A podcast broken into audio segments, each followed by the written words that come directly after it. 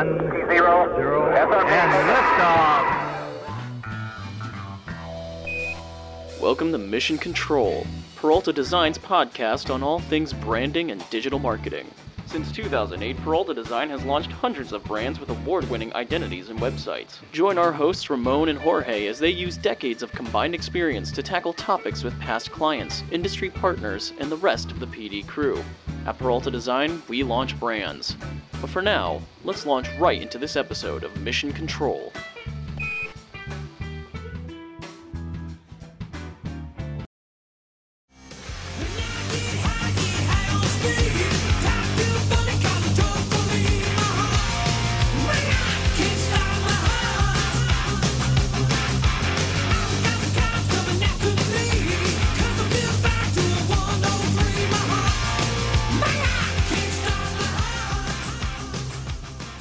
Yeah, that was a little of uh, some Motley Crue there. Kickstart My Heart, little hairband intro, uh, courtesy of our guest. He is an executive coach, a speaker, and a published author who helps people and organizations achieve success. Please help me welcome Mr. Chad Betts. Chad, so you picked a hairband, but you don't have any hair. So explain that one. That is, I used to have hair. You're right. It's hard. It's hard to thrash when you have no hair. So that it just shows my age. I'm, a, I'm an '80s kid. And I love the '80s metal. Awesome, awesome, man. Well, tell us. Uh, first of all, thank you for being here because I know this is we've tried rescheduled it. We were going to do Zoom. We we made it through the pandemic, so thank you for finally being here. Yeah, thanks for having me. I mean, it's it, it's gotten in the way of a lot. I mean, has. it's really has been uh, um, unbelievably disruptive to us all. It has, it has. So, tell the audience a, a little bit about yourself. Tell us, uh, tell us your backstory. Sure. So I've spent most of my career in financial services, mostly in mortgages. So if you've ever had a mortgage, paid one company last month, and then all of a sudden you're paying somebody else, I play in the middle there. I help banks and investment companies buy mortgages from each other. Uh, right now, I help banks establish loan buying programs so they can supplement their originations. Okay, so take us back to young Chad. He has hair. A lot he- of it, actually, And he has dreams. When you were little, you weren't thinking you were going to sell mortgages and, and stuff. So, what was one of the things you wanted to be when you grew up? I would say I was focused on adventure. Mm-hmm. You know, my favorite time was when the Scholastic Book Fair uh, would come to school, and you have like six bucks, and you can buy a bazillion books. You get that long strip of you That's- know, yes. You, you bring that in. you know, I remember that. and just the adventures and getting the National Geographic for Kids magazines, where yeah, living in Alaska, and all of those where you know, it's. You know, you're just getting out there and having adventures. Yeah. Now, did you? uh, You reminded me of those choose your own adventure books. Did you like those? Remember those where you could, if you want to go through the door, turn to page ten or something like that. yeah, it, it's funny. I was I was more with the, you know, looking at the wilderness. I mean, Yeah, really yeah. getting Being out outside. there. Yes, Yeah. Did you go camping a lot as a kid? we did. And I was in the Scouts, the Mm-hmm. Cub Scouts, and then with- I had Boy Scouts. Had, for whatever reason, the school didn't have it, so I didn't get there. But yes, I, you know, being outside was always something I love to do. Yeah. And did you uh, come from a big family? No, it's a smaller family. Uh, my brother and I, and you know, my parents, and uh, usually had a dog. So that was. Uh, And are you from? Were you from Connecticut or somewhere else I am. I actually grew up in Bridgeport. Okay. Uh, so when I was younger, grew up in the Hollow on George Street, across from Columbus School. Then we moved to the North End, uh, and I must have been really expensive because when I moved out, my parents moved to Trumbull, and oh man. Yeah, I you know it's funny. I, I have some ties to Bridgeport as well. I lived in the North End. I lived up there by Loopy's drugstore there. Okay. Yeah, that area. Um, Rockton Ave and Westfield Ave and yeah, I was I was by Westfield. I was just uh, I was on Thorne Street between Yes. uh, Madison and Park. Yep, excellent, excellent. So I'm, I'm, I know we're gonna get to this eventually, your book, but being an author, which, which we're gonna talk about. But did, do you feel that even at that young age, you had a passion for books, or did you know passion for writing? More of reading. So I was an avid reader when I was younger. Uh, it's interesting when I was a young adult, I did actually write a book, and I forgot all about it. I didn't publish it. I didn't do anything with it, and I didn't think of it until I was writing the second book. I said, "Whatever happened to that book?" And it's probably stuck on some floppy disk somewhere that no one can ever translate because it's you know 17 operating systems ago. What was your first computer? Because I love I love this question because it really dates you. I can tell your generation. Okay, I was yours? I was yeah the age and geek. yeah. Uh, Timex Sinclair, Oh wow. and then I had a Commodore VIC 20. okay. Uh, then I really got high tech, and I got an Apple IIe. Yeah, yeah, love it, love it. Mine, I had the Commodore 64, Mm-hmm. but my friends had uh, one of my friends had the Tex, the Texas Instruments TI 99, Yeah. where- where you had literally we were playing video games with like a cassette tape, Right. That you popped in. It was Kev. This was way before. Way before my time. We were like, might as well have like chisels and stones for you know technology wise, but. uh It seems that way. yeah, yeah. But um, excellent, man. So, you know, how did you take this? This, you know, obviously you're working with executives and, and banks, and, and and you're in the financial industry. But how? At what point does that translate over into to leadership coaching and and, and what you're doing today? It was life lessons mm-hmm. and understanding how much of an impact I've had on people because I really never knew. 20 some odd years ago, I ran a large volunteer organization and it was hard. It was a it was a one year stint. Had a, had to deal with a lot of crises, and I didn't really realize the impact I had. It was just something that was done. I was glad to have it over, and then 15, 18 years later, running into people saying, you know, the impact you had on me had changed my whole career. Wow. And it was that that really showed me that I can help people. Mm-hmm. And that's what it's about. It's, you know, a lot of times you have, you know, these people, you hang the coach slate on your wall and it's like, oh, it's about me and how great I am, blah, blah. But it really, it's about how do you make people better? And the experience of the volunteer work and having that feedback that I had that impact on people showed me that I can help people. And that's where it started. And that's, you know, it continues where I, I really want to help people. I love that. I, I love that it was driven by feedback and not yourself thinking like, hey, uh, you know, I'm a honcho. I'm going to get out there and people are going to pay me to train them, but rather the people, you know, you give the people what they want, you Right. know, right? You heard good feedback. Um, and tell us a bit about, because we're big on uh, like socially responsible companies and, and all that and social causes and, and, you know, that, tell us a bit more about the volunteer work you did and what that organization was all about. Sure. Back then, it was uh, I was with the Jaycees, so we did you know a lot of fundraising, and uh, it's it's interesting how uh, someone's volunteer work can evolve. So when I was younger, I was on the front lines, basically, you know, collecting the food, collecting the money. Then I got where I was in leadership, where I was organizing the projects, then organizing chapters, and now I find a lot of my volunteer work is in an advisory position. So, like right now, I'm working with a group that's trying to set up uh, mentoring for uh, disadvantaged young adults to help them get better career options. So I'm not doing the work, I am doing the advising using my experience. I'm sitting on the board advising the leaders of this group so they can then go out find people to help execute. So that's yeah, that's really where my passion is. I find there's just people are just left behind. Uh, and they don't necessarily have the confidence to move forward. They have, they can have the skills, uh, the intelligence, just not the opportunity. And if you're surrounded by you know misery and people degrading you basically it's really hard to come up from that. So to be able to establish it where you have a credible mentor who could help someone to move it up and then build a program around that. So we're still in the pilot stage now uh, but if we can do that and expand that out to really help people get opportunities because that's that's where success comes from. You need that one opportunity.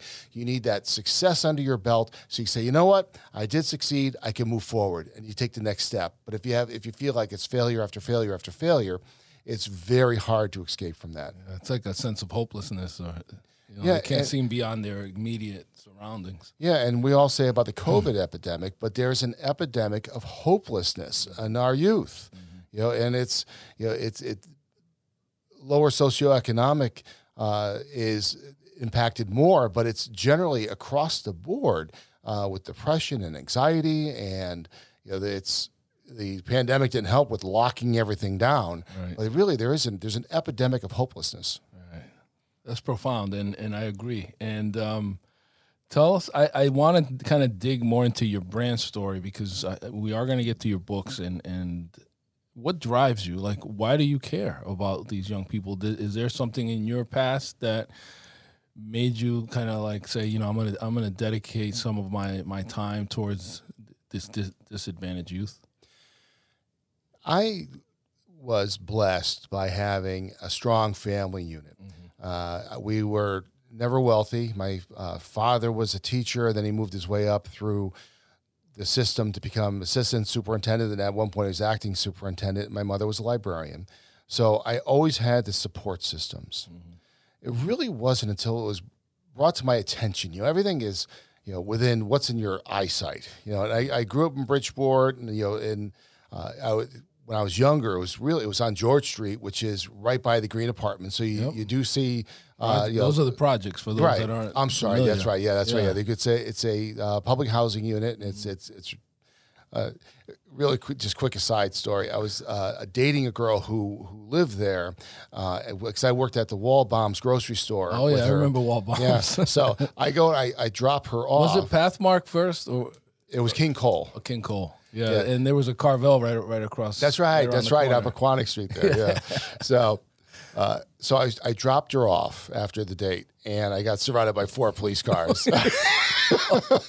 so we, we didn't date again. but that's I know, but it's uh, No, that that place story. is that place is hardcore. yeah, it's rough. Yeah. It's rough. yeah. Um, but it, it came about later where getting a different perspective.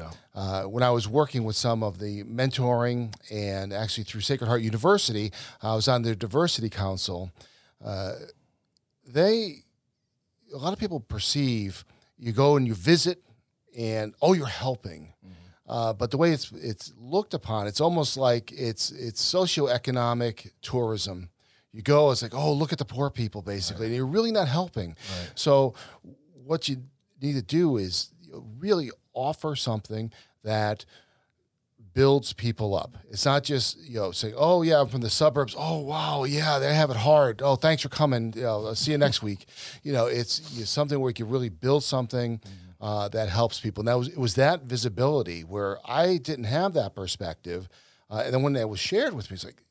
That, it was just eye opening. It's like mm. 'cause I I suffered from that, you know, that, that socioeconomic mm. tourism. I'd go in thinking I'm helping, but then I go home mm-hmm. and I re- nothing's established. So that's really where I want to help people is you know to to have you know programs that really build people. Then it could, that have a pandemic of hope, you know, mm-hmm. around that, and you'll have that spread.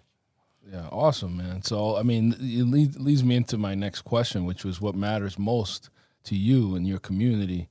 Um, and I think you spelled that out. And I that's the first time I've heard of that term, socioeconomic tourism.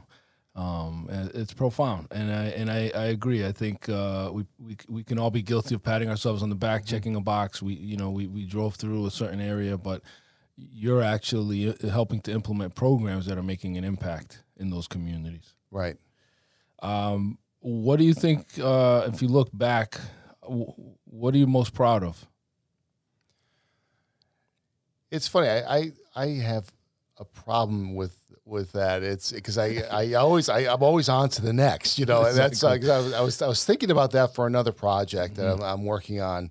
Uh, and it's is it oh well yeah, well I sold four billion dollars in loans well that's that's pretty good you know or you know I I helped a bank with buy a hundred million uh, this last year. That's great too. Uh, but then you look and well, I mentored a woman who was having problems, you know, working in an office environment because she was on the road, uh, working with more vendors, and you know, it's uh, where you would be a little bit more crude uh, on the road, and she was having trouble adapting to the office experience. So mentoring her through that, and then seeing how she now you know is more successful and has gotten a job in an even better place. So is is that where it's at? And again, it's you know all these things help people, but one is you know the buying the loans. That was my job. You know that's that's what I do. But going above and beyond, helping people and building others so that they can do great things, and then you know they can you know in return it, it, it's just it helps me too. It gives me confidence seeing that they've uh, gone and done great things, and that's that's I think that's more where it's at. Yeah, it's more rewarding for sure. Um, what would you say is the Chad Betts brand, and is does it align with what you want it to be? Yeah, this, this is going to sound like an interview answer, but uh, but I'll break it down a little bit more. I get results. I am very goal oriented, and this goes back to what we're talking about with reading. When I was in college, uh, there's an article from 1898 by uh, Elbert Hubbard. So it's not L. Ron Hubbard. Oh, I was going to It's- say uh, yeah, that's- the yes. Scientologist. Yeah, no, yeah, it's Elbert Hubbard. Uh, he was a uh, Kevin's a. Scientologist, by the way. So Okay. Never. But uh, I guess I, yeah, that's that's a question. Albert uh, Albert Hubbard, and it was uh, from 1898, and he wrote an article uh, called "A Message to Garcia," Okay. where uh, President McKinley tasked a soldier named Rowan uh, to go find the leader of uh, the, the Cuban rebels, and he just went and did it. And this, uh, is this the story where he goes from one side of the island to the other? That's right. Yeah. Yeah, it spends a week and he brings the message back. That's exactly right. Uh, and he didn't ask where he was. He didn't say, "Do I have to do it now?" Uh, and that just struck me. It just and it, he it- just he just says, just did I'll, it. I'll take care of it. That's right. Yeah, yeah. Give me a week. I, I looked at that. and I said, I want to be hit Rowan. I want people to say, you give it to Chad, it gets done. Right. And when I look for people who work for me, I look for that too. Uh, you know, here's a task. It's okay to ask questions. Get it done. Uh, and that's that's sunk with me, and I want that to be my brand. That when you work with Chad, you get results, and I, I believe I've stood up to that. Except in my weight loss, you know, my trainer and my doctor are still yelling at me. I'm still too fat. Oh, no. So, but But you squeezed into your suit, so that's I what did, matters. I did, Yeah. I did. The tie was the tie last night was tough, so no tie today.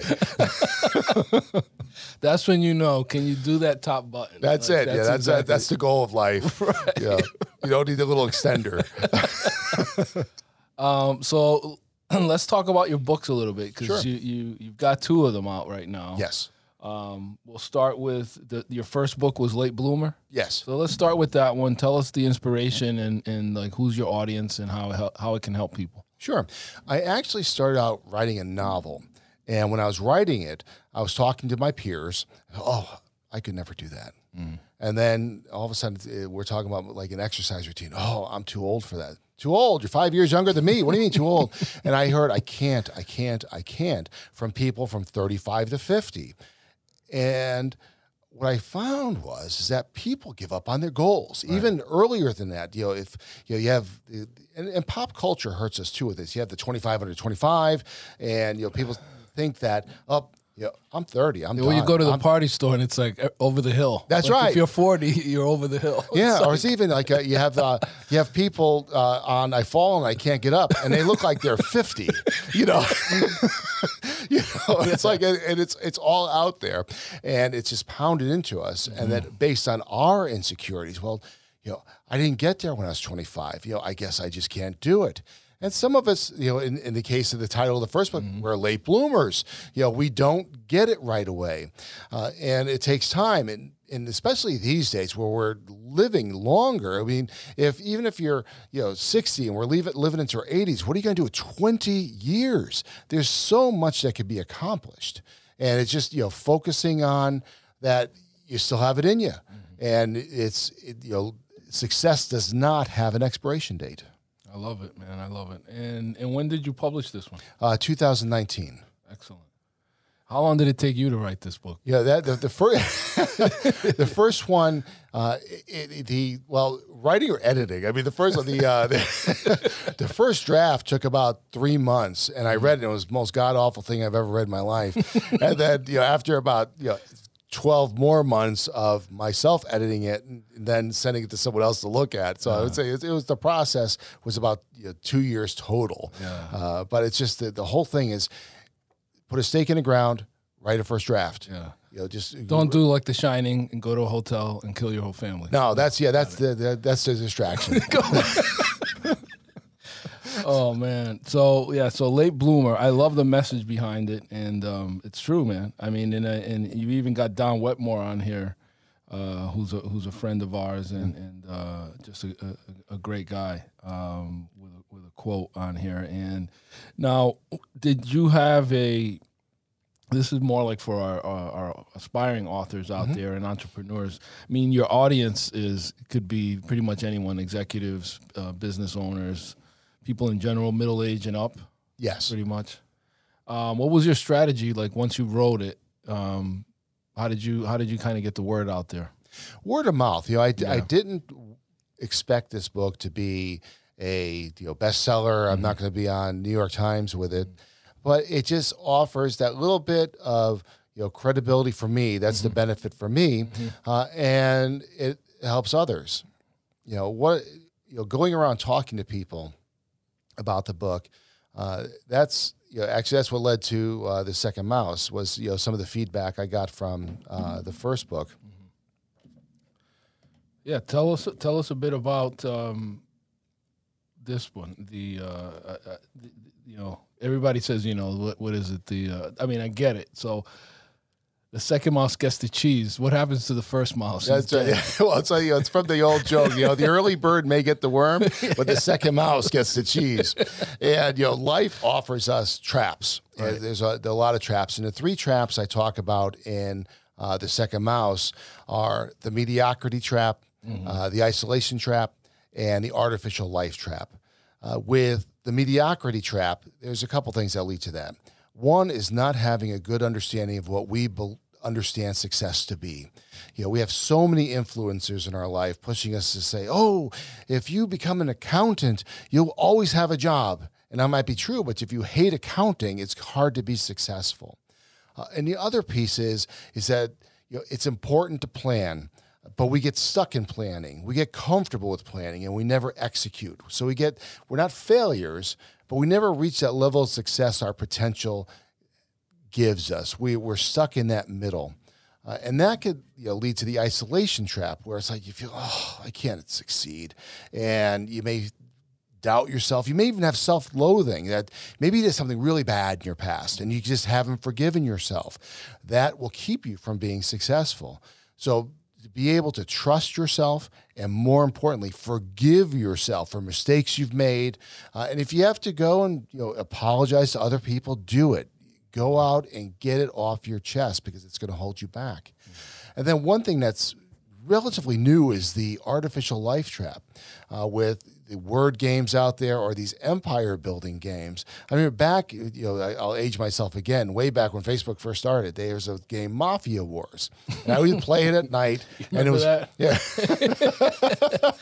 and I'd play it at night. And then I started getting up to higher levels. And then I noticed that when I was at work, people would attack me. And I'm like, why am I have all these points gone? So I said, you know what? I better check it when I'm at work. So I did. And all of a sudden I found myself playing it. You're in the virtual world like all That's day. right. And it's like, you know, what's, and you get that, that endorphin rush of success, but it's not real success. So you're really focused on, you know, getting this little rush of success here because it's a car, cold, hard world out there, but that's where real success lies. So we distract ourselves with these little bits of success. And I have nothing against video games, but if you get wrapped up to it and it just feeds your endorphins, so you don't go out and pursue what's real. Uh, you really you have to pursue life experiences, not likes. I mean, I guess that's right. really the key. That's a great message. Especially, we were having an internal conversation today about uh, the metaverse. You know, Mm-hmm. and you're seeing like Wendy's just built a restaurant in the metaverse. Right. like, so we're moving towards this building this artificial life. Um, and you know, Ready Player One kind of Right. uh, was similar. You know, Oculus people are buying those and playing golf uh, and not leaving the home, kind of a thing. So we're trending that way. Um, but I think it is important that uh, we don't miss out on real life, on what's happening, and and and it is a distraction because um, you know, with with with writing my book, and I'm sure writing your book. I was skimming through yours. You said that um, you got up early every morning to write, and that's one of the things I did. Was I just that was my perfect time to write before my wife got up and before people started. You know, before I, I felt like I was ignoring people Right. or ignoring things I needed to do. I just got up early and found time. Um, and and yeah, I mean, spending time in a virtual world totally eats up your Yeah. your time. I mean, even it's like when I was writing the book too. It's like you get a little distracted. You know what? I need I need a little pick me up. Let me let me go on YouTube and watch some Rodney Dangerfield or Richard Pryor, and you pick me up. It's say. how did three hours go by? you know, and it's it, it happens. It, happens. it happens to us all. Yeah. Uh, but if you set if you set yourself up where you're really immersed in the metaverse. Uh, it's hard to get out. Whereas, because even on the periphery, where you kind of stick your toe in, it's like two hours can go by, and you know, it's what happened. Yeah, exactly. Now, what's your? I, I've seen you do some speaking engagements. Um, you know, you've made some appearances uh, on the Second Mouse. When you do these, are you still um, uh, promoting the late bloomer? Are you kind of doing both? Or are you focused? Like, what's your strategy? Because you know, we have entrepreneurs out there listening and business owners listening, and there's this there's this tried and true model of you know when you get to a certain age you become a subject matter expert you mm-hmm. build your brand you write a book and you understand the book's not going to be a bestseller but it, it like you mentioned it, it establishes credibility. Then you start doing the speaking and that kind of leads to your work where you're you know consulting. So mm-hmm. what's been your your strategy with this? Have you are you are you bootstrapping this? Are you doing are you kind of is it trial and error or do you have an agency that you're working with kind of tell us a bit about the planning stages of, of promoting your book So it started off trial and error, especially with Late Bloomer. Uh, Late Bloomer, I designed the cover. I went on, I got some free artwork, and you'll see in the inside cover, it gives credit to the person uh, who, whose artwork it is. I you know had volunteer editors, uh, and I just I really bootstrapped it. Uh, the the next one, uh, I got some you know some design help for the cover, uh, but it's still it's you know it's mostly me uh, doing it again because I, I didn't want to invest uh, that much in it. I wanted to you know get it out there and you know build it. But now that it's out there, I'm starting to grow it. So where I will uh, probably contract with an agency, you know, you're building up to get uh, the, the website with the speaking engagements and things like that. Because I've been leveraging it uh, for different classes. So like I'll I'll teach a like a, a class on you know getting to the first draft of a book. You know the yeah, that, that's the key. I mean, a lot of people. I, I, I even now I know some people who are who are writing a book, but uh, they're designing a cover and uh, they haven't put one word down. It's like you know, it's like That's the fun part. It is. That- it- It's a fun part, but again, that's the distraction. Exactly. If you don't have a first draft. You don't have a book. You know, you can have all the covers and the promotional materials, uh, but if you don't have the book, you don't have a book. right Yeah, and then you know leveraging it out with some of the lessons in uh, the second mouse. Uh, I've been going out and I, it's it's great. The one silver lining of the pandemic uh, is the introduction of Zoom, and I know that everybody has Zoom fatigue, but I love Zoom, and the reason is is it conquers geography. I did a presentation uh, in Singapore on the book. I've done talks in Saudi Arabia, and it's just it's amazing. So while everybody's getting Zoom fatigue, I am doubling down with cameras and lights and and uh, new presentation software, uh, so that you don't have the little talking head and a big slide. And it's uh, you know, when you're doing presentations, you could mix it up a little bit where people can actually see your eyes and they're not Right. uh, they're not falling asleep looking at slides. Yeah, I mean, and and imagine the the flights. I mean, you don't have to take these flights around the world to, to pitch the book. You you know, you you you bring the audiences to you. Um, would you say that's one of the major kind of, I wouldn't say changes, but um, it seems to me like that that technology in in this, you know, utilized to promote books and so forth and give workshops is here to stay for you as far as your repertoire. I would say hundred percent. I mean, that, that's the uh, the one thing I've learned uh, through the pandemic that that will definitely stay because it's easy, and if you put some effort into it, uh, learn how to do it properly, and buy some tools, you can have a really engaging virtual presentation. Yeah. Uh, again, a lot of times, you know, people uh, see uh, the PowerPoint slide with 15 bullets that they would normally see in person. They see it online, turn their camera off, start playing with their phone. But if you can reform it where it's more engaging and you make the person uh, you know really look at it. I mean in a half hour presentation in person i might have you know 10 slides. Online i'll have 70 slides. There's pictures there's you know uh, cutouts it's all different things and it's boom boom boom boom because if you're not moving fast they're going to sleep Yeah. and that's uh, but if you can do that you can really be engaging and have an excellent experience for your audience Excellent, excellent. What um, what's an ideal client for you for your consulting business? someone who's in the middle. What I mean by that is they have had some success, you know, whether it's you know in business or volunteer or wherever, uh, and they just feel stuck, uh, and they need that little boost uh, to get to that next level. I would say that is the uh, the person who I can help most. Okay, and what's the best way for them to reach you?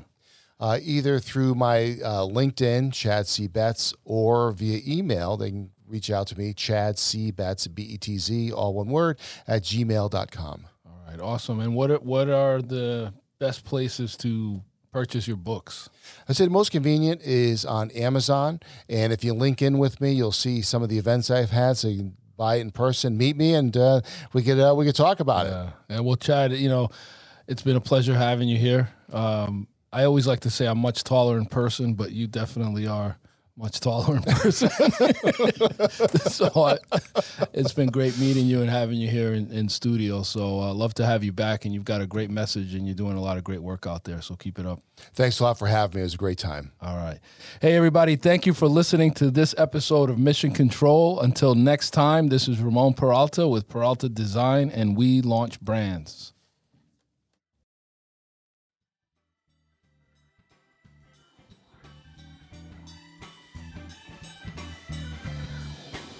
Thank you for taking this journey with us. To learn more about Peralta Design and our work, go to www.peraltadesign.com and subscribe to keep up with the crew